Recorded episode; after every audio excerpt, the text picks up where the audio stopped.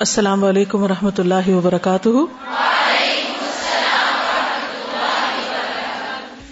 نحمد ونسلی علی رسول کریم اما بعد، فاعوذ باللہ من الشیطان الرجیم، بسم اللہ الرحمن الرحیم۔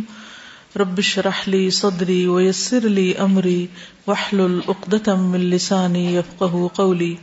کل کیا پڑھا تھا ہم نے؟ صحت کو فائدہ دینے والی غذائیں۔ اس کے ساتھ ہمیں یہ بھی پتا ہونا چاہیے کہ صحت کو نقصان دینے والی غذائیں کون سی ہے نا؟ ٹھیک ہے۔ تو کون کون سی غذائیں آپ نے پڑھی تھی؟ کھجور۔ کھجور کے بارے میں مزید کچھ لکھ کے بھیجا گیا ہے کہ کھجور کے کچھ فائدے ہیں۔ ہوتا ہی ہے کہ جب ہمیں فائدے زیادہ پتا ہوتے ہیں تو پھر ہمارا عمل بھی تھوڑا تیز ہو جاتا ہے۔ جن لوگوں کو آئرن کی کمی ہو اور اکثر لڑکیوں کو ہوتی، ان کے لیے مفید ہے۔ میگنیشیم جو ہمارے نروس سسٹم کے لیے بہت فائدہ مند ہے اور انرجی پیدا کرتا ہے، حافظے کو اچھا کرتا ہے۔ پوٹاشیم جو بلڈ پریشر میں مفید ہے، کیلشیم اور فاسفورس جو ہڈیوں کی صحت کے لیے ضروری ہے۔ وٹامن بی تھری، یہ خون میں کولیسٹرول کو کم کرتا ہے، دل کی بیماریوں اور شریانوں میں مفید ہے۔ فولک ایسڈ بھی ہوتا ہے کھجور میں، یہ بھی دل کی بیماریوں اور شریانوں کے سکڑنے سے محفوظ رکھتا ہے۔ پکی ہوئی تازہ کھجور میں ایک کمپاؤنڈ ہوتا ہے۔ جو عورت کو بچے کی پیدائش کے موقع پر فائدہ دیتا ہے۔ دودھ پلانے والی عورتوں میں دودھ کو بڑھاتا ہے۔ کھجور کا مسلسل استعمال کینسر سے بھی بچاؤ کرتا ہے کیونکہ اس سے امیون سسٹم مضبوط ہو جاتا ہے۔ گردے کی پتھری سے بھی حفاظت ہوتی ہے کیونکہ کھجور میں پیشاب آور اجزاء موجود ہیں۔ اینٹی انفلیمیٹری ہے۔ ٹھیک ہے۔ اور کیا تھا؟ انار۔ اس کا کیا فائدہ ہے؟ کچھ مزید آپ نے پڑھا؟ جی۔ السلام علیکم۔ استاذہ میں نے کچھ عرصہ پہلے ہی ریسرچ اسٹارٹ کی تھی انار کے اوپر۔ میں نے کھانا بھی ڈھیر سارا شروع کر دیا اس وجہ سے کیونکہ اس میں جو سب سے بڑا فائدہ تھا وہ یہ تھا کہ وہ چہرے کے لیے اینٹی آکسیڈینٹ ہوتا۔ اور فیس کا مجھے پرابلم تھا کہ میری فیس پہ اسکیل ہی بہت زیادہ تھی۔ تو میں نے وہ ایک ہی ویک میں نے اچھا خاصا کھایا اور مجھے فیل ہوا اس کا جو فائدہ۔ ہے۔ دوسری بات یہ کہ اس کے انار کے چھلکوں کے بارے میں تھا کہ انار کے چھلکے اس کو جب پیس کے کھایا جائے تو شوگر پیشنٹ جو ہوتے ہیں ان کی شوگر بھی کم ہوتی ہے اور جو بچے ہوتے ہیں آگے سے ہائی رسک جن کو شوگر کا ہوتا ہے ان میں بھی وہ رسک جو ہے وہ کم ہو جاتا ہے۔ گڈ اور استاذہ ایک اور چیز کہ کل جتنی بھی ہم نے غذائیں پڑھی میرا تعلیم القرآن کا ایک ایکسپیرینس ہے کہ I had very bad problem of back ایک اس میں مجھے اتنا شدید وہ پرابلم تھا کہ ڈاکٹرز نے مجھے سرجری ریکمینڈ کر دی تھی۔ لیکن تھرو آؤٹ قرآن جب ہم پڑھتے ہیں تو ہم یہ دیکھتے ہیں کہ جو دن میں ایکسپیرینس ہوتے ہیں قرآن کی آیات بھی ویسی چلتی ہیں۔ تو میرے لیے قرآن واز ڈاکٹر بیسکلی اس پین سے پہلے مجھے کبھی آیت میں نے ایسی دیکھی نہیں جس میں غذاؤں کا ذکر ہو۔ تو جتنی غذائیں تھیں، وہ ساری ایسی غذائیں تھیں جن سے میں منہ چڑھاتی ہوتی تھی۔ مجھے بہت الجھن ہوتی تھی کھانے سے۔ لیکن اس تازہ میں نے میڈیسنس کم کر دی اور ان چیزوں کو اپنی ڈائٹ میں جب ایڈ کیا، تو مجھے سکس منتھس وہ پرابلم رہا۔ لیکن ایک منتھ لگا مجھے بالکل ٹھیک ہونے میں۔ اور الحمد للہ آج I have no any problem میرا ایچ بی لیول سب کچھ الحمد للہ فائن الحمد للہ جی اس کے علاوہ اور کیا تھا؟ انار کے بارے میں بولی انار کے اندر ایسے اجزاء پائے جاتے ہیں جو اینٹیسڈ کا کام دیتے ہیں اور میدے کے السرز وغیرہ کے لیے اور ڈیوڈنل السرز میں بہت مفید ہے۔ اس کے علاوہ اس میں پوٹاشیم پایا جاتا ہے جو کہ ہائپر ٹینشن میں مدد دیتا ہے یعنی اس کے کیور میں مدد دیتا ہے۔ اور اسی طرح اس کے اندر پاورفل اینٹی آکسیڈینٹس ہوتے ہیں۔ اور اس کی وجہ سے ہمارا جو شریانوں کے اندر اور خون کے اندر جو کولیسٹرول اور ایل ڈی ایل وغیرہ ہے ان کو لوور کرنے میں یہ مدد مدد دیتے گڈ اور کون سی غذا تھی؟ کدو۔ جی۔ کدو کے بارے میں بھی ہے کہ اس میں الفا اور بیٹا کیروٹین پایا جاتا ہے۔ وٹامن ای اور سی پایا جاتا ہے۔ پوٹیشیم اور فائبر ہے۔ اور بڑی مقدار میں اینٹی آکسیڈینٹ ہے۔ اور یہ دل کی بیماریوں میں بہت مفید ہے۔ ہمارا امیون سسٹم کو مضبوط کرتا ہے کینسر آنکھوں کے موتی اور زکام وغیرہ سے تحفظ فراہم کرتا ہے۔ بہت سے لوگ کدو بھی نہیں کھاتے اور پسند نہیں کرتے۔ حالانکہ اس میں بہت فائدے ہیں۔ اور ایک صحابی کہتے ہیں کہ میں تو اس وقت سے کدو سے محبت کرنے لگا جب سے نبی صلی اللہ علیہ وسلم کو سالن میں سے ڈھونڈ ڈھونڈ کر کدو کھاتے دیکھا۔ پھر یہ ہے کہ کدو کے جو بیج ہیں، ان میں زنک پایا جاتا ہے۔ سیلینیم اور آئرن بھی ہے۔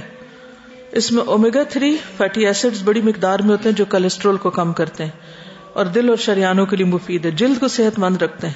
اور کئی جلدی بیماریوں مثلاً سورائسس وغیرہ میں بہت مفید ہے۔ اس میں عام طور پر ہم دوائیاں تو کھاتے رہتے ہیں لیکن غذاؤں سے علاج نہیں کرتے۔ حالانکہ اللہ سبحان و تعالیٰ نے جو غذائیں ہمارے لیے پیدا کی ہیں انہیں کے اندر ہمارے لیے شفا بھی رکھی ہے۔ ضرورت اس بات کی ہے کہ ہم اپنے مزاج کو سمجھیں اور ان غذاؤں کو استعمال کریں جو ہماری ضرورت ہے اور ان سے بچیں جو ہمارے لیے نقصان دہ ہیں۔ جی۔ کانسٹیپیشن کی اگر کسی کو پرابلم ہو جاتی ہے اور جس میں کہتے ہیں نا آنتیں جو ہیں وہ بالکل چپک جاتی ہیں ایک دوسرے سے اور بہت تکلیف دہ صورت حال ہو جاتی ہے، اس میں مجھے کسی نے بتایا کہ آپ سفید انار کے اوپر سفید زیرے کا ہی پاؤڈر ڈال کے کھائیں تو انشاءاللہ آپ کو بہت زیادہ اس کا فائدہ ہوگا۔ اور ڈاکٹرز کو سمجھ نہیں آ رہی تھی اور میں نے وہ دو ٹائم کھایا ایک دوپہر کے ٹائم اور رات کو اور الحمد اس کے دو دفعہ کھانے سے میں بالکل ٹھیک ہو گئی۔ جی اینٹی آکسیڈینٹ کی بات کریں۔ بیسیکلی جو ہماری باڈی کے اندر کینسر کاز ہوتا ہے اس کی سب سے بڑی وجہ آکسیڈیشن ہے۔ اور آکسیڈیشن جو ہے وہ اس طرح سے ہوتی ہے کہ جو فری ریڈیکل وہ بیسیکلی ہوتے ہیں کہ آپ کی باڈی کے اندر فری ریڈیکل کے آکسیجن ریڈیکلس بن جاتے ہیں جو کہ سیلس کو ڈسٹروائے کرتے ہیں، جو ڈائریکٹلی جا کے ڈی این اے کو افیکٹ کرتے ہیں اور باڈی کے اندر جتنا بھی میٹابولزم ہوتا ہے اس کو افیکٹ کرتا ہے۔ اس کے بہت سارے کاز ہوتے ہیں، جیسے ہم اچھی فوڈ نہیں کھاتے، ہم ڈائریکٹ سن لائٹ کے ذرا اس طرح سے ایکسپوز ہوتے ہیں جس طرح سے، جیسے اب آکسیجن لیئر ہے جو ہماری اوزون لیئر ہے وہ ڈیمیج ہو گئی ہوئی ہے۔ بیسیکلی آکسیڈنٹ پروسیس ہوتا ہے اور جو اینٹی آکسیڈنٹ ہوتا ہے نا وہ اس آکسیڈنٹ پروسیس کو روکتا ہے۔ جس کی وجہ سے کینسر کاز نہیں ہوتا اور جتنی بھی نیچرل فوڈز ہیں، ان میں بہت زیادہ اینٹی آکسیڈنٹ پایا جاتا ہے اور قرآن مجید میں جتنی بھی فوڈ کا ذکر ہے، میں نے ان پہ اوور آل ایک رپورٹ سرچ کی تھی، جس میں یہ انار ہے اور زیتون ہے اور جتنی بھی چیزیں ان میں بہت زیادہ اینٹی آکسیڈنٹ پایا جاتا ہے اور ہم ان چیزوں کو نہیں کھاتے۔ شکریہ۔ جی زیتون کے بارے میں کوئی کچھ کہنا چاہے گا؟ عام طور پر ہمارے ہاں چونکہ یہ اگتا نہیں یا کھایا نہیں جاتا، اب تو پھر بھی کچھ نہ کچھ رواج ہو گیا ہے۔ تو عموماً لوگوں کا ٹیسٹ ڈیولپ نہیں ہوتا اس میں۔ اور وہ اگر کہیں نظر بھی آئے یا کھانے کو ملے بھی تو وہ کھا نہیں سکتے کیونکہ ان کے مزے کی چیز نہیں ہے۔ تو چونکہ قرآن مجید میں اس کا ذکر ہے اور اس کو مبارک درخت کہا گیا اور کتنے کھانوں کو مبارک کہا گیا قرآن میں؟ اسی کو کہا گیا اور اسی سے ہمارا کوئی تعلق نہیں۔ تو اس کو کوشش کر کے اپنی غذا میں شامل کریں اور نہ صرف یہ کہ پھل بلکہ اس کے علاوہ اس کا تیل وغیرہ بھی۔ جی۔ آلوز کے حوالے سے جو میرے ذہن میں بات آ رہی تھی ایک تو جب آپ کو نزلہ اور زکام ہوتا ہے اور خاص طور پہ آپ کا جب ناک بند ہو جاتا ہے تو آلیو آئل کو اگر آپ اپنے نوسٹرلس پہ لگائیں اور رات کو لگا کر سوئیں تو پھر آپ کا ناک بند نہیں ہوتا۔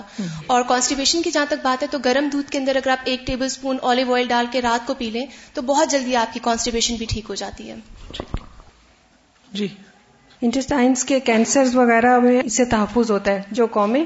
اس آئل کو یوز کرتے ہیں ان کے اندر یہ بیماریاں تقریباً نہ ہونے کے برابر ہے تازہ زیتون کے بارے میں ایک ریسرچ میں نے پڑھی تھی کہ زیتون کا جو تیل ہے اور اس کو اگر کھایا بھی جائے تو کمر سے لے کے جوڑوں کا درد جو ہے وہ بہت زیادہ ڈیکریز ہوتا ہے۔ اور ایک اور یہ چیز تھی میں نے اس کے تیل کے بارے میں پڑھی تھی کہ قرآن میں اس کے بارے میں ذکر ہے کہ یہ نور ہے اور اس کا استعمال بھی چہرے کو پر نور بناتا ہے۔ تو اس کے جو دو تین ڈراپس اگر آپ لے کر اس کو فیس پر لگا دیں تو بالکل. اور اگر آپ اس حدیث کو سامنے رکھ کے لگائیں نا کہ نبی صلی اللہ علیہ وسلم نے فرمایا کہ کلو زئی تو دہنو بھی ان من شجرت مبارکہ۔ زیتون کا تیل کھاؤ اور لگاؤ بھی۔ اور یہ ایک مبارک درخت سے ہے۔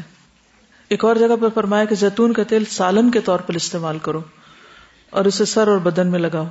یہ مبارک درخت سے حاصل ہوتا ہے۔ اس کے بعد جو کی روٹی کی بات تھی جو کے اپنے فائدے ہیں پھر گھی لگی روٹی۔ میدے پہ بھی کل بات ہوئی تھی۔ ریسرچ ہے کہ ریفائنڈ جو آٹا ہوتا ہے یعنی باریک پسا ہوا میدا اس کے کیا نقصانات ہیں؟ اس ریفائننگ کے پروسیس میں چودہ اہم وائٹامنس اور دس منرلز اور پروٹین ضائع ہو جاتے ہیں۔ کیا ضائع ہوتا ہے اس میں؟ جب اس کو ریفائن کر رہے ہوتے ہیں نکال رہے ہوتے ہیں باقی سب کچھ اس میں اور بالکل آخری چیز میدے کی شکل میں۔ کسی نے سنا؟ جی۔ یا نہیں سنا۔ چودہ اہم وائٹامنس چودہ اہم وائٹامنس اور ٹین منرلس ٹین منرلس ضائع ہو جاتے ہیں۔ پھر کیا کھاتے ہیں آپ؟ پھر جان کہاں سے آئے گی؟ اور اس عمل کے بعد یہ لوگ آٹے کو انریچ کرنے کے لیے اس میں واپس کچھ وائٹامن ڈالتے ہیں لیکن وہ صرف چار ہیں۔ لیکن فائبر اور کچھ انزائمس اور اینٹی آکسیڈینٹس وغیرہ یہ ہمیشہ کے لیے لوز ہو جاتے ہیں جن کو ریپلیس نہیں کیا جا سکتا۔ ایسے آٹے سے بنی اشیاء جب کھائی جاتی ہیں تو جسم میں بہت جلد ہزم ہو کر سمپل شوگرز میں تبدیل ہو جاتی ہیں یعنی میدے کے اندر ہی، جس کے نتیجے میں خون میں شوگر کی مقدار بہت بڑھ جاتی ہے اور پینکریاز کو بہت کام کرنا پڑتا ہے، کیونکہ وہ اس بڑی ہوئی شوگر کے مقابلے میں انسولین پیدا کرتا ہے اور جب وہ بار بار ایسا کرتا ہے تو وہ اپنے کام سے آجز آ جائے یعنی وہ خراب ہونے لگتا ہے اور اس کے نتیجے میں پھر ڈائبٹیز پیدا ہو جاتی ہے اسی طرح خون میں شوگر کی مقدار کو کنٹرول کرنے کے لیے جسم سے ایک اور ہارمون نکلتا ہے، جسے گلوکاگون کہا جاتا ہے۔ اور یہ شوگر کی زیادتی اور کمی خون کے اندر مسلسل کئی بار ہوتی ہے جس سے جسم کے دوسرے گلینڈز متاثر ہو جاتے ہیں جیسے ایڈنل گلینڈز اور ان کی کارکردگی متاثر ہونے سے اسٹریس کا مقابلہ کرنے کی صلاحیت کم ہو جاتی ہے۔ یعنی پھر اسی لیے ہم تھوڑی سی اسٹریس اسی لیے کبھی مجھے سمجھ نہیں آتا کہ لوگ اتنے اوور سینسیٹیو کیوں ہوتے ہیں۔ چھوٹی سی بات ہوتی ہے اور بھڑک اٹھتے ہیں اور یعنی انتہائی رویوں پہ آ جاتے ہیں۔ یہ سارا کچھ ہماری فوڈ ہی تو ہے۔ آپ سوچ رہے ہوں گے کہ ہمارے کھانوں کے پیچھے پڑ گئی ہیں یہ۔ اصل بات یہ ہے کہ اتنی مجھے شدید تکلیف ہوتی ہے کہ جب ہم سب کچھ جاننے کے باوجود نمبر ایک عمل نہیں کرتے، نمبر دو یہ کہ نہ ہم اللہ کی عبادت کے قابل رہتے ہیں، نہ بندوں کی خدمت کے قابل رہتے ہیں، جس کے نتیجے میں ہمارے دوہرے ریلیشن شپ متاثر ہوتے ہیں۔ جب ہم میں قوت برداشتی نہیں، جب ہمارے اندر وہ اخلاق ہی نہیں، وہ مزاج ہی نہیں تو پھر ہم اچھے عبادت گزار اور خدمت گار اور پھر دین کے مبلغ اور دائی کہاں سے بنیں گے؟ قرآن مجید میں جو بالکل ابتدائی احکامات دیے گئے سورت البکرا میں ان میں سب سے پہلے جس چیز کا حکم ہے وہ طیب اور پاک کھانے کا ہے۔ جی۔ ایسا آٹا اور اسے بنی اشیاء کے استعمال سے جگر کی کارکردگی بھی متاثر ہوتی ہے۔ ایک تو خون میں شوگر کی زیادتی کی وجہ سے اور دوسرے بلیچنگ کے عمل میں جو استعمال ہونے والے ٹاکسک کیمیکلز ہیں۔ پھر ان اشیاء سے ہائی بلڈ پریشر کی بیماری بھی لاحق ہو جاتی ہے اور کیونکہ خون میں شوگر کی زیادتی سے خون سٹکی ہو جاتا ہے۔ اسی طرح بلیچنگ ایجنٹس ہمارے جسم کے اندر بہت سی بیماریاں پیدا کرتے ہیں، جیسے ڈائبٹیز کے علاوہ مختلف کینسرز اور موٹاپے کی بیماری۔ جو اسٹیٹسٹکس ہیں ڈیزیز کے، جن میں یعنی اس آٹے سے اور زیادہ گوشت کھانے سے اور شوگرز کھانے سے جو بیماریاں ہوتی ہیں، وہ اس طرح سے ہے کہ ہارٹ ڈیزیز میں تقریباً ہر روز سترہ سو اموات ہوتی ہیں۔ ہر سال ایک ٹریلین ڈالرز شریانوں کی بیماریوں کے علاج میں صرف ہو جاتے ہیں۔ کینسرز کے حوالے سے ہر سال ایک ملین نئے مریضوں کو بڑی آنت کا کینسر ہو جاتا ہے۔ ہر سال چھ لاکھ افراد اس کینسر سے مر جاتے ہیں۔ ہر سال چھ اشاریہ پانچ بلین ڈالرز اس کینسر کے علاج میں خرچ ہو جاتے ہیں۔ ہر سال دو سو چھیالیس ملین نئے شوگر کے مریض سامنے آتے ہیں اور ہر سال one seventy four billion dollar sugar کے مریضوں پر خرچ ہو جاتے ہیں۔ اوبیسٹی میں دنیا کے ایک اشاریہ چھ بلین افراد اوبیسٹی کا شکار ہیں۔ ہر سال چار سو ملین سے زائد افراد نائنٹی تھری بلین ڈالرز موٹاپے کے علاج کے لیے خرچ کرتے ہیں۔ اور اسی طرح ہر سال دو اشاریہ چھ ملین اموات موٹاپے یا اس سے ریلیٹڈ بیماریوں کی وجہ سے ہوتی ہے تو یہ ڈائٹس جو ہیں وہ بہت ہی نقصان دہ ہیں۔ اور ہمیں سیریسلی سوچنا چاہیے کہ ان کے بارے میں ہم کیا کر سکتے کیونکہ اگر اس ایج سے آپ نہیں کنٹرول کریں گے ان چیزوں کو یا اپنے نفس کو یا ذائقوں کو تو پھر آگے جا کر اور زیادہ عادات پختہ ہو جاتی ہیں۔ جی۔ جب میں تھرٹین ایئرز اولڈ تھی تو میری اپنی انٹسٹائن کی سرجری ہوئی تھی جس کو کہتے ہیں انٹسٹائن ابسٹرکشن تو اس میں یہ ہوتا ہے کہ آپ کی آنتوں کے اندر گرا بن جاتی ہے اور وہ اسی لیے ہوتا ہے کہ جب آپ کا ویسٹ نکل نہیں رہا ہوتا کانسٹیپیشن کی وجہ سے ہی، اور پھر اس میں جو مجھے ڈاکٹر نے بتایا تھا وہ یہی ہے کہ میدے کا جو زیادہ یوز ہے، اس کی وجہ سے آپ کا انٹسٹائن کام کرنا بند کر دیتا ہے۔ اور پھر اس میں گرا بن گئی تھی میرے، اور پھر وہ کافی زیادہ پورشن میرے انٹسٹائن کا کاٹا گیا تھا، اور پھر اس کو جوڑا گیا تھا کیونکہ پورا ایریا وہ والا کلیپس کر گیا تھا، اس نے کام کرنا چھوڑ دیا تھا۔ پھر مجھے اس کے بعد انہوں نے کہا تھا کہ میدا بالکل نہیں کھانا جس سے ابھی تک میں اس طرح نہیں پرہیز کرتی جس طرح مجھے کرنا چاہیے۔ مگر پھر بھی یہ جو انسٹنٹ نوڈلز ملتے ہیں ان نوڈلز میں تو ایسی گریس شامل کی جاتی ہے کہ جو باقاعدہ چپک جاتی ہے آنتوں سے اور کہیں میں نے پڑھا تھا کہ ایک ہفتہ لگتا ہے اس اسٹف کو باہر آنے میں۔ اس طرح وہ آنتوں کے ساتھ چپکتا ہے۔ کیونکہ اگر آپ نیچرل نوڈلز دیکھیں جو گھر میں بنتی ہیں تو وہ اتنی دیر تک اس حالت میں نہیں رہتی وہ فوراً جڑنے لگتی۔ جی۔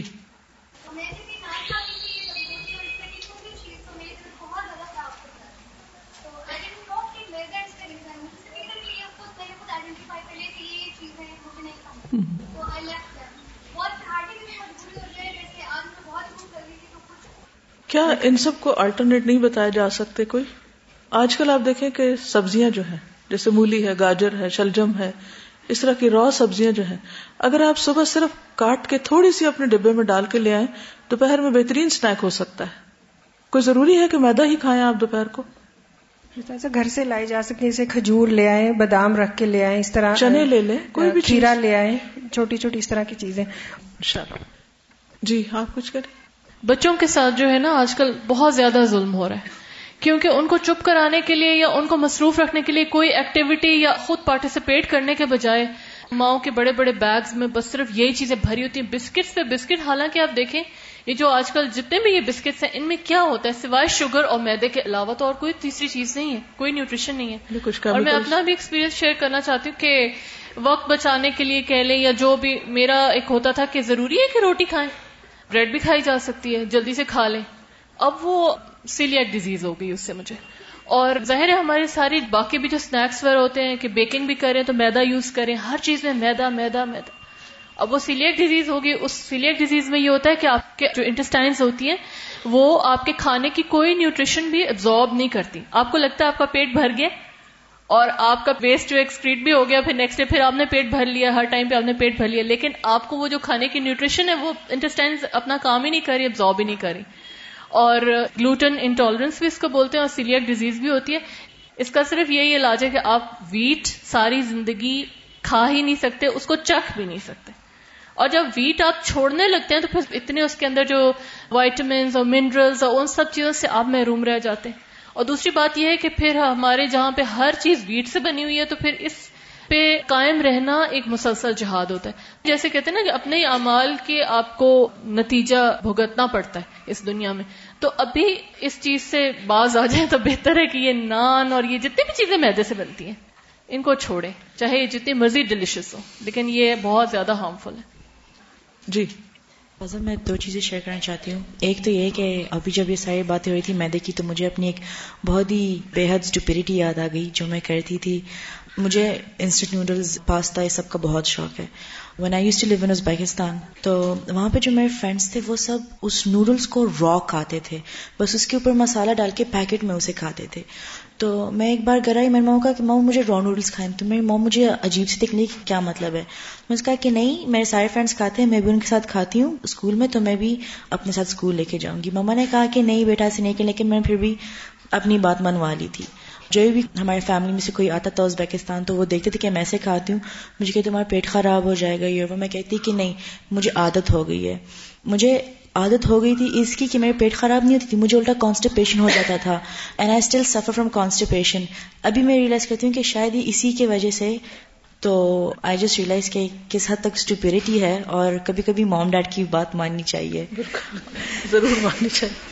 جو دوسری بات شیئر کرنا چاہتی ہوں وہ یہ کہ ازبیکستان میں ابھی ابھی like for the past five six years white bread وہاں پہ آیا ہے اوپنلی ان اے سینس پہلے اتنا کامن نہیں تھا. وہاں کے جو لوگ ہیں they eat brown bread despite the fact that even now there is white bread وہ لوگ باقاعدہ براؤن بریڈ کھاتے ہیں، ان کو وائٹ بریڈ پسند ہی نہیں. And they'll be elderly people but they'll be so healthy ماشاء اللہ اور ہمارے لوگ کی زیادہ تر فار کی آئی سائڈ خراب ہو جاتی ہے. ان کی ایلڈر لوگ کی فار کی آئی سائڈ بہت اچھی ہوتی ہے. ان کی الٹی قریبی کی خراب ہوتی ہے. But the elderly people they are very healthy and this might be a reason کہ وہ میدا نہیں کھاتے. وہ واٹر بھی اتنا کچھ خاص نہیں پیتے وہ گرین ٹی زیادہ تر پیتے وہ. جی. استاذہ، میں یہ کہنا چاہ رہی ہوں کہ ریسنٹلی ان ساری چیزوں سے میں گزری ہوں کہ جب سے میں نے جینا، مرنا، پڑھنا شروع کیا اور کورس کو جوائن کیا، اس سے پہلے ایون کے قزا روزے بھی میرے لیے بہت مشکل تھے کیونکہ میں بیچ میں اسنیکس لینے کی عادی تھی۔ تو میں نے روزے رکھنا شروع کیے، اس سے میری کچھ ہیبٹ چینج ہوئی۔ پھر اس کے بعد جب ہم نے مزید چیزوں کے بارے میں پڑھا تو میں نے اپنا کھانا بہت کنٹرولڈ کر دیا۔ اس سے میری ایفیشنسی کافی بڑی جیسے میں کل شیئر کری تھی کہ اس سے کام کرنے کی صلاحیت اور وقت میں برکت پیدا ہوگی۔ اور میں بالکل تھکتی نہیں تھی، اور ایک اور چیز کہ مجھے لگا کہ میری میموری جو ہے نا وہ بہتر ہوگی ہے۔ کیونکہ میں یہ فیل کرتی تھی کہ کھانے کے بعد میں کافی دیر تک بہت ہیوی فیل کرتی ہوں۔ اور استاذہ فور ڈیز پہلے میری بیٹی کی فرمائش کے اوپر میرے ہسبینڈ پیتسا لے کے آئے۔ میدے کا تو ہم نے کل پڑھا ہے نا، لیکن مجھے یہ پتا تھا کہ یہ اچھا نہیں ہے، لیکن بہت عرصے بعد اس نے فرمائش کی تو ہم لے کے آئے۔ وہ میں نے کھایا۔ اب اس میں چیز بھی کافی تھا، وہ تھوڑا ہیوی بھی تھا اور مزے کا چونکہ ہوتا ہے تو بندہ ضرورت سے تھوڑا سا زیادہ، بلکہ وہ ویسے بھی تھوڑا بھی کھائیں تو وہ زیادہ ہوتا ہے۔ اور وہ تھوڑا زیادہ بھی کھا لیا۔ آپ یقین کریں استاذہ میں نے اللہ تعالیٰ سے معافی بھی بہت مانگی اور پھر میرے رب نے مجھے معاف بھی کیا، میں نے اس کو فیل بھی کیا، لیکن وہ اتنی اذیت میں نے اٹھائی۔ میرے اوپر ایسی غنودگی تھی کہ I just went into the bed کہ میں ہاف این آور تک ریسٹ کرتی ہوں، پھر میں فریش ہو جاؤں گی، میں اٹھوں گی۔ میں تقریباً رات کے دو ڈھائی بجے تک بیڈ پہ رہی۔ میں اٹھ نہیں سکی۔ مجھے عشاء کی نماز پڑھنی تھی۔ میرے اوپر اتنی اذیت کے وہ لمحے گزرے، لیکن آخر کار پھر دعا کر کر کے استغفر اللہ پڑا لاہولہ والا کوا تھا اور وہ ساری تدبیریں اور شیطان سے مخاطب ہونا اور وہ سب کچھ۔ لیکن بہرحال بڑی دیر کر کے پھر میں اٹھی اور میں نے اس وقت عشاء پڑھی۔ اور مجھے معلوم تھا کہ یہ کس وجہ سے ہوا ہے۔ یہ صرف وہ کھانا جو کسی طرح بھی سنت سے ثابت نہیں تھا، جبکہ ہم اس وقت پڑھ بھی رہے اور عمل بھی کریں۔ یعنی اللہ سبحانہ تعالیٰ آپ کو سکھاتے ہیں کہ آپ کو یہ نہیں کرنا چاہیے تھا۔ اور اس کے بعد میں سب بچیوں کو بھی ٹپس بتا رہی تھی کہ دیکھو میں یہ یہ کر رہی ہوں، میں نبیس پیتی ہوں، صبح میں نے شہد اور پانی شروع کر دیا ہے۔ میں سب سے پہلے فلو کیچ کرتی تھی، لیکن میں نے نہیں کیا۔ اور یہ چار دن پہلے پیزا کھایا اور استاذہ، اس کے ایک دن بعد مجھے فلو ہوا۔ لیکن یہ اتنی جلدی اس نے مجھے سکھا دیا کہ جب آپ سنت طریقوں کے اوپر ہم عمل کرتے ہیں تو ہر کام آسان ہو جاتا بالکل۔ بولیے اگر وہ ریسیپیز جو کل وہ کہہ رہی تھیں جیسے بیکنگ میں یوز کرتی ہیں آٹا ہاں، چکی یہ میں چاہ رہی تھی کہ آلٹرنیٹ طریقے دیے جائیں تاکہ کیونکہ پھر لوگوں کو یہ سمجھ نہیں آتا کہ اچھا یہ چھوڑے تو پھر کریں کیا؟ دیٹس ویری امپورٹینٹ کہ جی۔ اس کا نیم البدل کیا ہو۔ آلو بھی پروسیسڈ ملتا ہے۔ کیونکہ کوئی کھاتا نہیں تو مارکیٹ ہی نہیں ہے۔ جی۔ استاذہ یہ ابھی پیزا کی بات ہوئی تو مجھے یاد ہے کہ جب مجھے پرابلم تھا یہ، تو جب آئیڈینٹیفائی ہوا یہ پرابلم تو اس ٹائم مجھے ڈاکٹرز نے یہ بات کی تھی کہ آپ کے اندر کوئی ایسا نیوٹرینٹ ہے ہی نہیں، آپ اسٹینڈ کر سکیں۔ اور سکس منتھس جو میرے گزرے I was unable to walk even I was unable to stand تو مجھے اس وقت فیل ہو رہا تھا اچھا خاصا کہ میں ٹین ایئرز جو میں نے، جو کہتے ہیں جس طرح پنجابی میں رج کے پیزا کھایا۔ اور اس چیز کا مجھے احساس اتنے برے طریقے سے ہوا لیکن استاذہ اس کے بعد جس طریقے سے میں نے بتایا کہ آل دو میں ڈپریشن کا بہت زیادہ شکار ہو گئی تھی لیکن قرآن نے جس طریقے سے میرا ڈپریشن بھی دور ہو رہا تھا اور میرا ایک قسم کا ڈائٹ پلان بھی بن رہا تھا میں نے ایک چیز فیل کی کہ جب میں نے وہ فریش چیزیں کھانا شروع کی جس طرح انار اب میرے منہ میں وہ ان چیزوں کا ایسا ٹیسٹ ہے کہ اب میں دوسری چیزوں کو دیکھتی بھی نہیں ہوں۔ الحمد للہ ایک بہت بڑا عرصہ ہو گیا میں نے پیزا نہیں کھایا میں نے کوک نہیں پی کیونکہ میرا دل ہی نہیں کرتا۔ لیکن استاذہ میں ایک چیز بار بار ہر ایک کو بتاتی ہوں کہ ان چیزوں سے اتنا اوائڈ کیا جائے کیونکہ جب آپ بیمار ہوتے ہیں آپ کے اندر اتنا کچھ تو ہونا چاہیے کہ آپ کو ایٹ ٹائمز وہ اسٹینڈ کر سکے۔ تو میرا ایک بہت برا ایکسپیرینس تھا جس کی وجہ سے میرا قرآن کی اسٹڈیز بھی جو ہے بہت زیادہ ہوئی تو بہت سے لوگوں کی متاثر ہوتی ہے۔ جب آپ بیمار ہوتے ہیں آپ پڑھ نہیں سکتے کام نہیں کر سکتے کسی قابل نہیں رہتے۔ چلیے۔ قل ان صلاتي ونسكي ومحياي ومماتي لله رب العالمين. لا شريك له. وبذلك امرت وانا اول المسلمين. آخری حصے پر بھی غور کریں. وہ انا اول المسلمین اول آخر نہیں. ہم کیا کرتے ہیں؟ جب اطاعت کی بات آتی ہے، کسی سنت پر عمل کی بات آتی ہے، تو ہم دیکھتے رہتے ہیں اچھا باقی سب لوگ شروع ہو گئے یا نہیں؟ کوئی اور ابھی رہتا ہے تو چلو میں بھی اس کے ساتھ صحیح۔ ٹرینڈ سیٹرز نہیں ہیں۔ ہم آگے بڑھ کر مثال نہیں قائم کرتے۔ اس بات کا انتظار کرتے ہیں کہ کوئی اور کرے گا تو میں بھی کر لوں گی۔ تو ہمیں دائیں بائیں نہیں دیکھنا، ہمیں سامنے دیکھنا ہے کہ اللہ کے رسول صلی اللہ علیہ وسلم کا طریقہ اور آپ کی سنت کیا تھی۔ جب ہم کوئی چیز چھوڑتے بھی ہیں تو اس لیے تھوڑی چھوڑتے ہیں کہ سنت کی وجہ سے، سنت کو فالو کرتے ہوئے۔ کیونکہ ڈاکٹر نے منع کیا ہے، یا اس کا آؤٹ کم یا اس کا نتیجہ، یا اس کا خمیازہ بھگتتے ہیں تو پھر اس کے بعد۔ تو اس لیے ہم اللہ سے دعا بھی کرتے ہیں اور توفیق بھی مانگتے ہیں کہ بغیر آزمائے ہمیں سیدھا کر دے اور ہمیں سرات مستقیم پر چلنے کی توفیق عطا فرما۔ چلیے۔ ہم خوراک میں نبی صلی اللہ علیہ وسلم کے طریقوں اور سنتوں پر غور کر رہے تھے۔ نبی صلی اللہ علیہ وسلم نے مختلف طرح کی جو روٹی کھائی، اس میں جو کی روٹی ہے تندوری روٹی ہے، گھی لگی روٹی ہے، لیکن اس میں میدی کی روٹی نہیں ہے۔ نبی صلی اللہ علیہ وسلم نے اپنی وفات تک چھلنی دیکھی بھی نہیں کہ جس سے آٹا چھانا جائے۔ نہ گندم کا اور نہ ہی جو کا۔ جو کو بھی پھونک مار کے اڑا کے باقی پکا لیا کرتے تھے۔ پھر ہے زیتون کے ساتھ روٹی کھانا۔ انس رضی اللہ عنہ روایت کرتے ہیں کہ نبی صلی اللہ علیہ وسلم سعد بن عبادہ رضی اللہ عنہ کی طرف تشریف لے گئے تو انہوں نے روٹی اور روغن زیتون پیش کیا، چنانچہ آپ نے اسے تناول فرمایا۔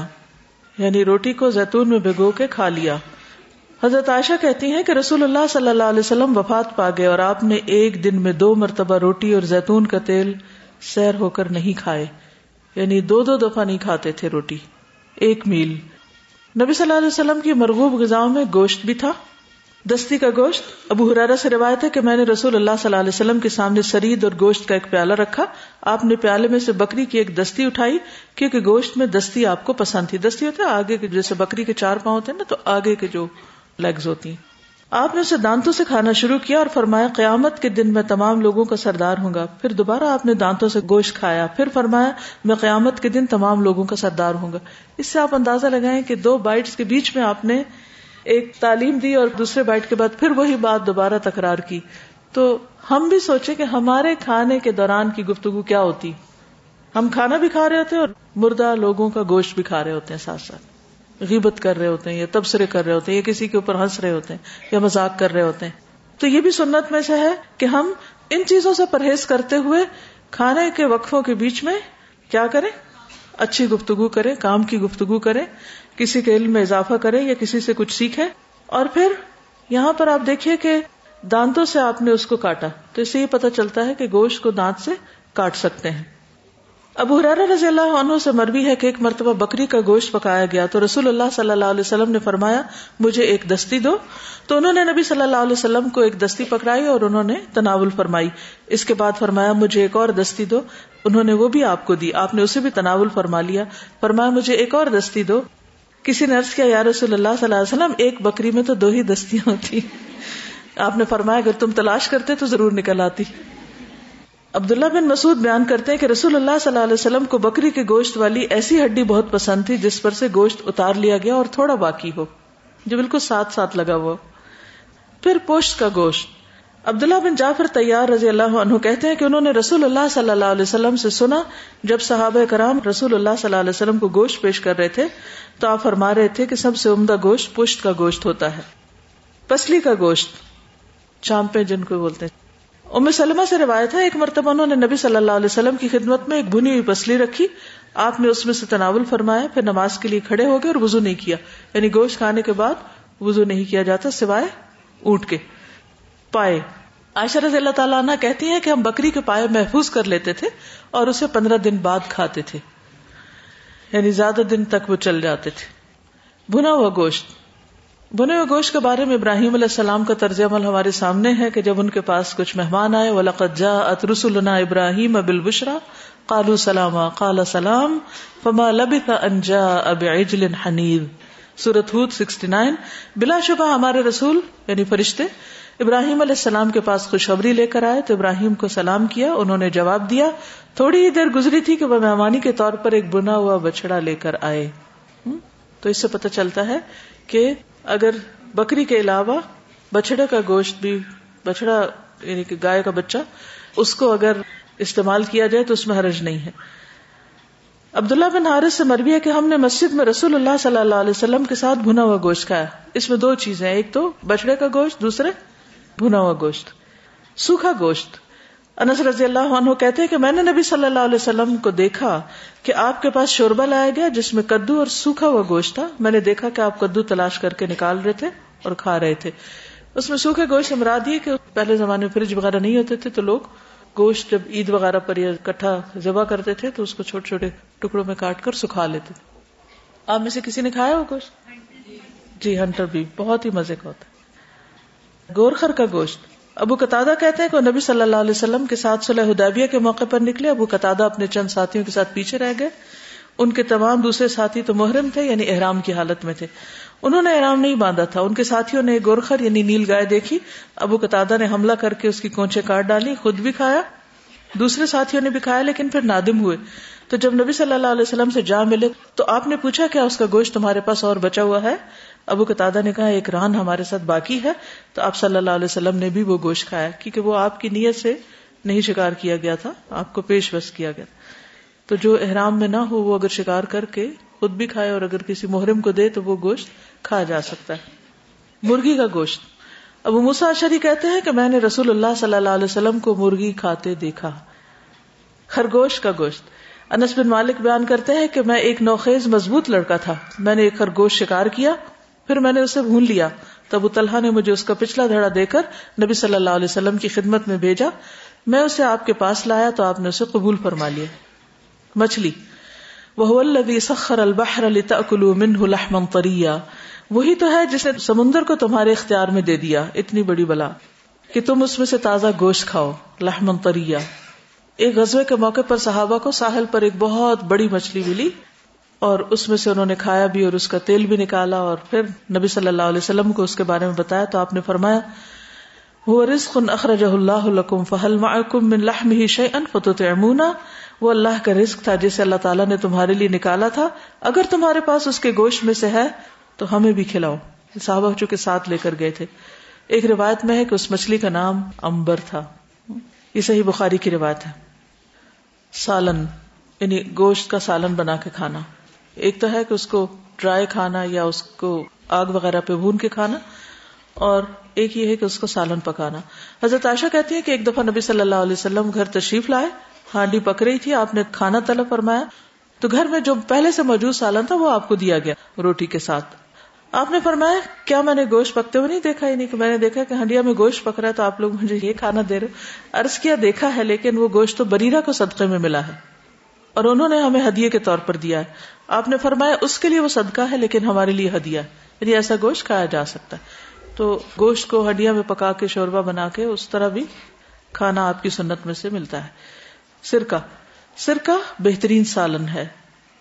جابر کہتے ہیں کہ نبی صلی اللہ علیہ وسلم نے اپنے گھر والوں سے سالن طلب کیا۔ تو انہوں نے ارض کیا، ہمارے پاس سوائے سرکے کے اور کچھ نہیں۔ آپ نے سرکہ منگوایا اور اس سے آپ نے روٹی کھانی شروع کر دی۔ پھر فرماتے ہیں، بہترین سالن سرکہ ہے، بہترین سالن سرکہ ہے۔ اچھا ہمارے ہاں اس بات کا کوئی کانسیپٹ ہی نہیں کہ آلو آئل یا سرکہ سالن بھی ہو سکتا ہے، یہ اس کو سالن کہا جا سکتا ہے۔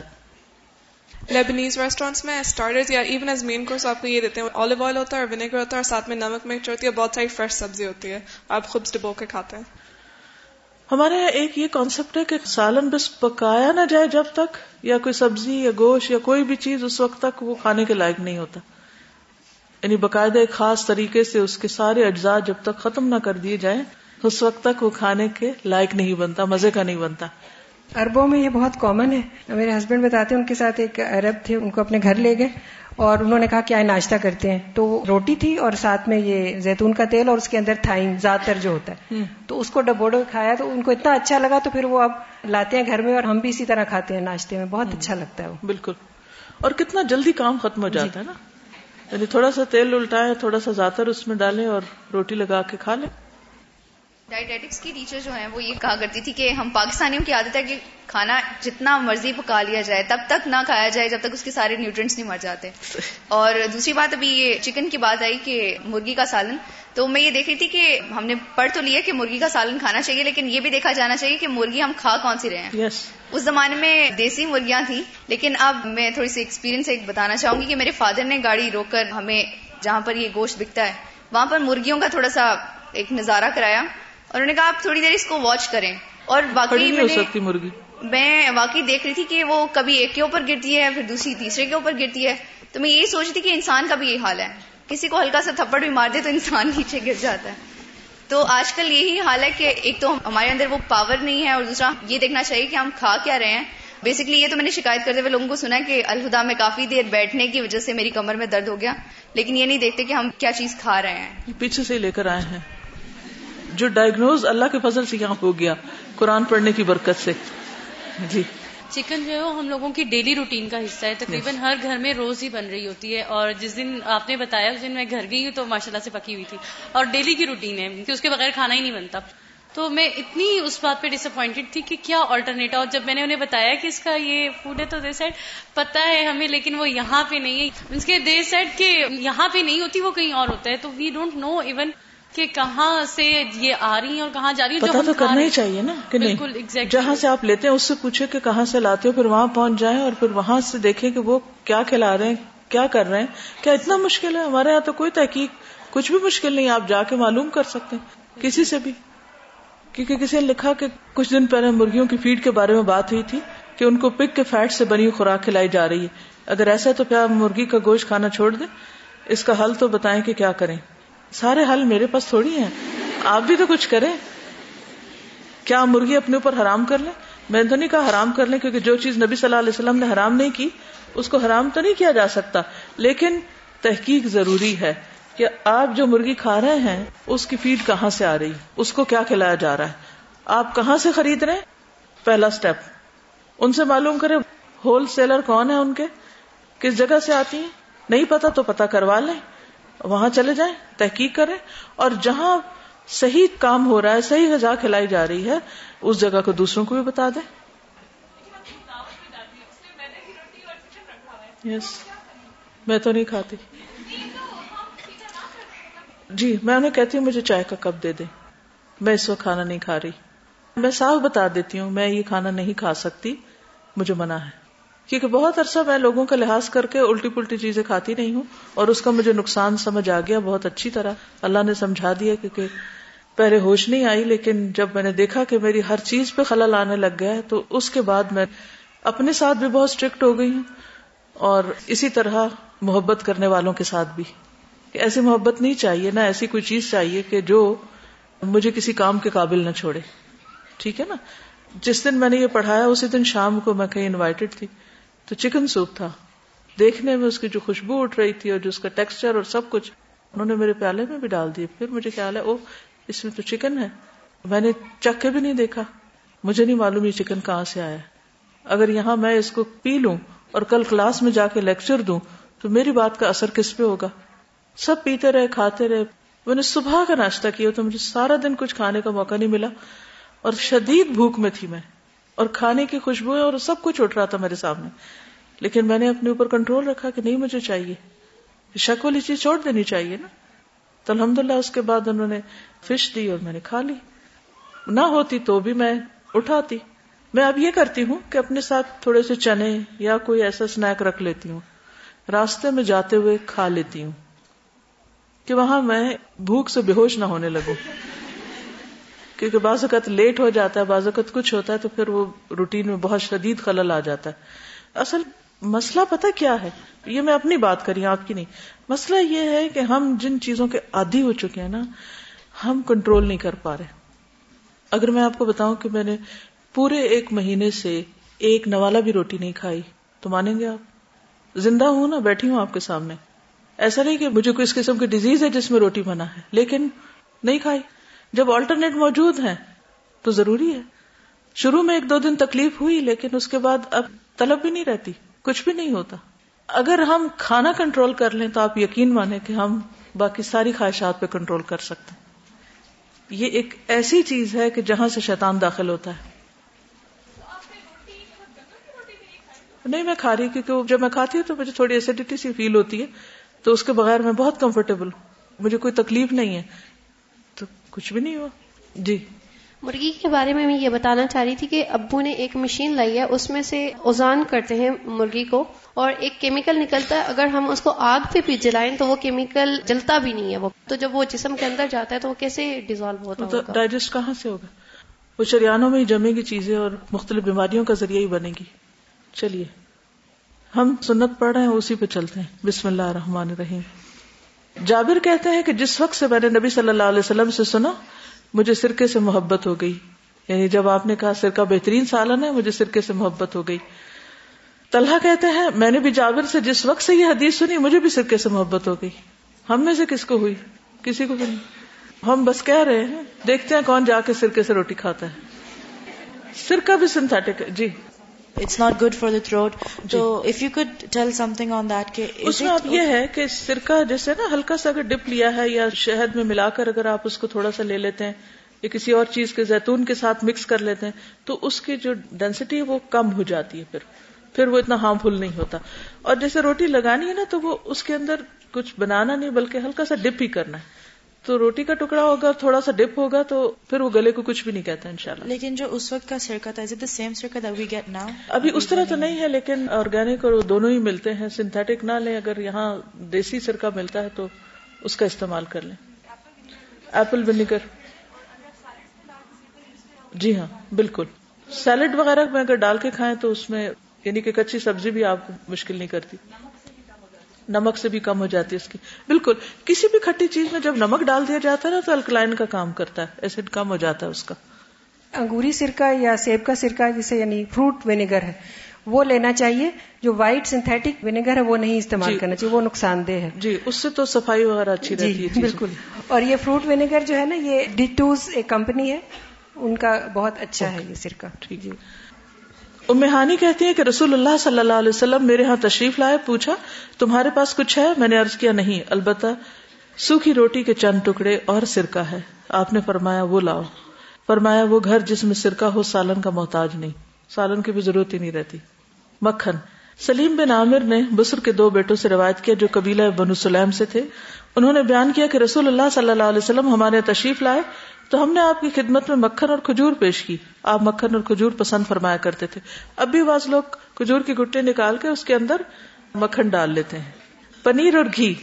ابن عباس کہتے ہیں کہ ان کی خالہ ام حفیظ رضی اللہ عنہا نے نبی صلی اللہ علیہ وسلم کی خدمت میں پنیر، گھی اور گو ہدیہ بھیجا۔ آپ نے پنیر اور گھی میں سے تناول فرمایا یعنی لے لیا، لیکن گو پسند نہ ہونے کی وجہ سے چھوڑ دی۔ عبداللہ بن عمر کہتے ہیں کہ تبوک میں نبی صلی اللہ علیہ وسلم کو پنیر پیش کیا گیا، آپ نے چھری منگوائی، بسم اللہ پڑھ کر اسے کاٹا اور پھر آبیسلی اسے کھایا۔ سرید، رسول اللہ صلی اللہ علیہ وسلم نے فرمایا، عائشہ رضی اللہ عنہا کی فضیلت تمام عورتوں پر ایسی ہے جیسے تمام کھانوں پر سرید کی فضیلت۔ سمر بن جندب کہتے ہیں کہ مرتبہ رسول اللہ صلی اللہ علیہ وسلم کی خدمت میں سرید کا ایک پیالہ لایا گیا۔ تو زہر تک اسے لوگ کھاتے رہے۔ ایک قوم کھاتی، وہ چلی جاتی، دوسری آ جاتی۔ یہ سلسلہ چلتا رہا۔ کسی آدمی نے ان سے پوچھا، کیا اس پیالے میں برابر کھانا ڈالا جا رہا ہے؟ آپ نے فرمایا، تمہیں تعجب کس بات پر ہو رہا ہے؟ یہ نہیں بڑھ رہا، مگر وہاں سے اور آپ نے آسمان کی طرف اشارہ کیا۔ یعنی اللہ کی طرف سے برکت نازل ہو رہی ہے اس میں۔ دلیا۔ انس کہتے ہیں، میری والدہ ام سلیم نے ایک مد جو لے کر ان کو کوٹا، ان کا خطیفہ یعنی ان کو دودھ میں ملا کے پکایا۔ ان کے پاس جو گھی کا ڈبا تھا، اس میں سے اس پر سے گھی نچوڑا، پھر مجھے نبی صلی اللہ علیہ وسلم کی خدمت میں بھیجا۔ حلوا عبداللہ بن بسر کہتے ہیں کہ رسول اللہ صلی اللہ علیہ وسلم میرے والد کے یہاں تشریف لائے، کچھ دیر ٹھہرے، میرے والد نے آپ کو کھانا پیش کیا، انہوں نے کھایا۔ انہوں نے ذکر کیا کہ وہ کھانا ایک خاص قسم کا کھانا جو کھجور، پنیر، گھی وغیرہ کا مرکب تھا، وہ لایا گیا۔ پھر مشروب وہ لائے جو آپ نے نوش فرمایا۔ یعنی وہ جو حلوا تھا، وہ کس سے بنا ہوا تھا؟ جو کا آٹا۔ کھجور کا میٹھا اور پنیر اور گھی اس میں ڈلا ہوا تھا۔ اب اس میں بھی دیکھیں ساری چیزیں کتنی ہیلدی ہیں۔ میدا اور چینی اور اس کا نہیں بنا ہوا تھا۔ عائشہ رضی اللہ عنہ کہتی ہے کہ ایک دن رسول اللہ صلی اللہ علیہ وسلم نے مجھ سے کہا، اے عائشہ، کیا تمہارے پاس کچھ ہے؟ میں نے عرض کیا، اللہ کے رسول، ہمارے پاس تو کچھ بھی نہیں۔ آپ نے فرمایا تو پھر میں روزہ رکھ لیتا ہوں۔ پھر عائشہ رضی اللہ تعالیٰ عنہ فرماتی کہ رسول اللہ صلی اللہ علیہ وسلم باہر تشریف لے گئے۔ ہمارے پاس کچھ ہدیہ لایا گیا۔ یا مہمان آئے۔ عائشہ رضی اللہ تعالیٰ عنہ فرماتی ہیں کہ جب رسول اللہ صلی اللہ علیہ وسلم واپس تشریف لائے، تو میں نے عرض کیا، اللہ کے رسول صلی اللہ علیہ وسلم، ہمارے پاس کچھ ہدیہ لایا گیا ہے یا کچھ مہمان آئے ہیں، اور میں نے آپ کے لیے کچھ چھپا کر رکھا ہے۔ آپ نے فرمایا، وہ کیا؟ میں نے عرض کیا، وہ حیث ہے۔ آپ نے فرمایا، اسے لے آؤ۔ میں اسے لے آئی تو آپ نے اسے کھایا آپ نے فرمایا، میں نے صبح سے روزہ رکھا ہوا تھا۔ یعنی روزہ کھول لیا، نفلی روزہ کھولا جا سکتا ہے۔ حضرت صفیہ سے جب آپ نے نکاح کیا تھا تو دعوت ولیمہ میں کھجور، پنیر اور گھی کا حلوہ تھا۔ پھر اسیدہ لقیت بن صبرہ سے مروی ہے کہ ایک مرتبہ میں اپنے ساتھی کے ساتھ رسول اللہ صلی اللہ علیہ وسلم کی خدمت میں حاضر ہوا تو آپ نہ ملے۔ عائشہ رضی اللہ تعالیٰ عنہ نے ہمیں کھجوریں کھلائیں، گھی اور آٹا ملا کر ہمارے لیے کھانا تیار کیا۔ میٹھی چیزیں۔ حضرت عائشہ فرماتی ہے کہ رسول اللہ صلی اللہ علیہ وسلم کو میٹھا اور شہد بہت پسند تھا۔ بچا ہوا کھانا، کھرچن وغیرہ جو ہوتی انس رضی اللہ عنہ کہتے ہیں کہ رسول اللہ صلی اللہ علیہ وسلم کو وہ کھانا بہت مرغوب تھا جو پتیلے میں نیچے بچ جاتا تھا۔ کبھی آپ نے کھرچن کھائی؟ مشروبات۔ انس کہتے ہیں کہ میں نے اپنے اس پیالے سے رسول اللہ صلی اللہ علیہ وسلم کو پینے کی تمام چیزیں، شہد، نبیز، پانی اور دودھ پلایا۔ حضرت انس آپ کے خادم تھے تو کہتے ہیں کہ اس پیالے میں میں نے آپ کو مختلف چیزیں پلائی ہیں۔ ٹھنڈے میٹھے شربت عائشہ رضی اللہ عنہ سے مروی ہے کہ رسول اللہ صلی اللہ علیہ وسلم کے نزدیک سب سے پسندیدہ مشروب وہ ہوتا جو میٹھا اور ٹھنڈا ہوتا۔ برف نہیں ہوتی تھی اس دور میں۔ دودھ وہ ان لکم فل انعام العبرہ نسخی مما فی بطونہ من بین فرث ودم لبنا خالصا صائغا للشاربین نیز تمہارے لیے چپایوں میں بھی نشان عبرت موجود ہے۔ ان کے پیٹوں میں غذا کا فضلہ اور خون موجود ہوتا ہے۔ اور ان دونوں چیزوں کے درمیان سے ہم تمہیں خالص دودھ پلاتے ہیں، جو پینے والوں کے لیے خوشگوار ہوتا ہے۔ دودھ مکمل غذا ہے، لیکن آج کل کے بچے ان کو دودھ سے اسمیل آتی۔ ایک حد تک وہ کہتے بھی ٹھیک ہی ہیں۔ آتی بھی ہے، لیکن اس اسمیل کو دور کرنے کے لیے کیا ہو سکتا ہے؟ الائچی ڈال لیں، اگر اس کی بھی اسمیل اچھی نہ لگے تو کیا ڈالیں؟ سونف ڈال لیں، اگر وہ بھی پسند نہ ہو تو کیا ڈالیں؟ شہد اچھا اور چاکلیٹ ملک۔ وہ ایڈ کر لیں، پھر پی لیں گے سب۔ عام طور پہ بچے دودھ پینے میں مشکل کرتے ہیں تو ان کو مختلف طرح کے ملک شیک بنا کے دیے جا سکتے ہیں، جو فروٹ ان کو پسند ہو سکے کیلا اگر پسند ہے یا کھجور ہے یا اور چیز ہے، تو اس سے نسبتاً آسان ہو جاتا ہے ان کے لیے۔ دودھ فطرت ہے۔ میراج کے موقع پر آپ صلی اللہ علیہ وسلم نے دودھ منتخب کیا تو جبریل علیہ السلام نے فرمایا الحمد للہ ہدا کل فطر دودھ کا توحفہ لوٹایا نہ جائے۔ رسول اللہ صلی اللہ علیہ وسلم نے فرمایا، تین چیزیں واپس نہ لوٹائی جائیں تکیا تیل اور دودھ۔ سفر میں دودھ پینا۔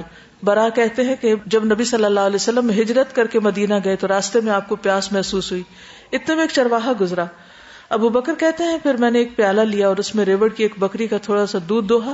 دودھ میں نے آپ کی خدمت پہ پیش کیا، جسے آپ نے نوش فرمایا اور اس سے مجھے خوشی ہوئی کہ آپ نے ان کو پلایا۔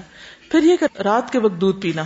اکثر لوگوں کی روٹین ہوتی ہے، کہتے ہیں کہ نیند اچھی آتی ہے، اس میں بعض ایسے اجزاء ہوتے ہیں کہ نیند لاتے ہیں۔ مقداد کہتے ہیں کہ میں میرے دو ساتھی آئے اور فاقوں کی وجہ سے ہماری قوت سماعت اور قوت بسارت کمزور ہو گئی تھی۔ یعنی اتنی بھوک ہم نے کاٹی تھی کہ نہ ہمیں صحیح سنائی دیتا تھا اور نہ دکھائی۔ ہم نے اپنے آپ کو رسول اللہ صلی اللہ علیہ وسلم کے صحابہ پر پیش کیا، تو اس میں سے کسی نے بھی ہمیں قبول نہیں کیا۔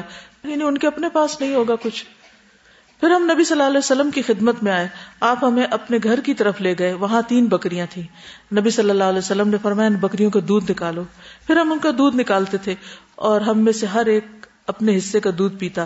ہم نبی صلی اللہ علیہ وسلم کا حصہ اٹھا کر رکھ دیتے۔ آپ رات کے وقت تشریف لاتے، سلام کرتے کہ سونے والا بیدار نہ ہوتا، جاگنے والا سن لیتا، پھر آپ مسجد میں تشریف لاتے، نماز پڑھتے، پھر آپ اپنے دودھ کے پاس آتے اور اسے پیتے۔ یعنی آخری چیز دودھ ہوتی تھی۔ وآخر دعوانا الحمد للہ رب العالمین۔ سبحانك اللهم وبحمدك اشهد ان لا اله الا انت استغفرك واتوب اليك السلام علیکم و رحمۃ اللہ وبرکاتہ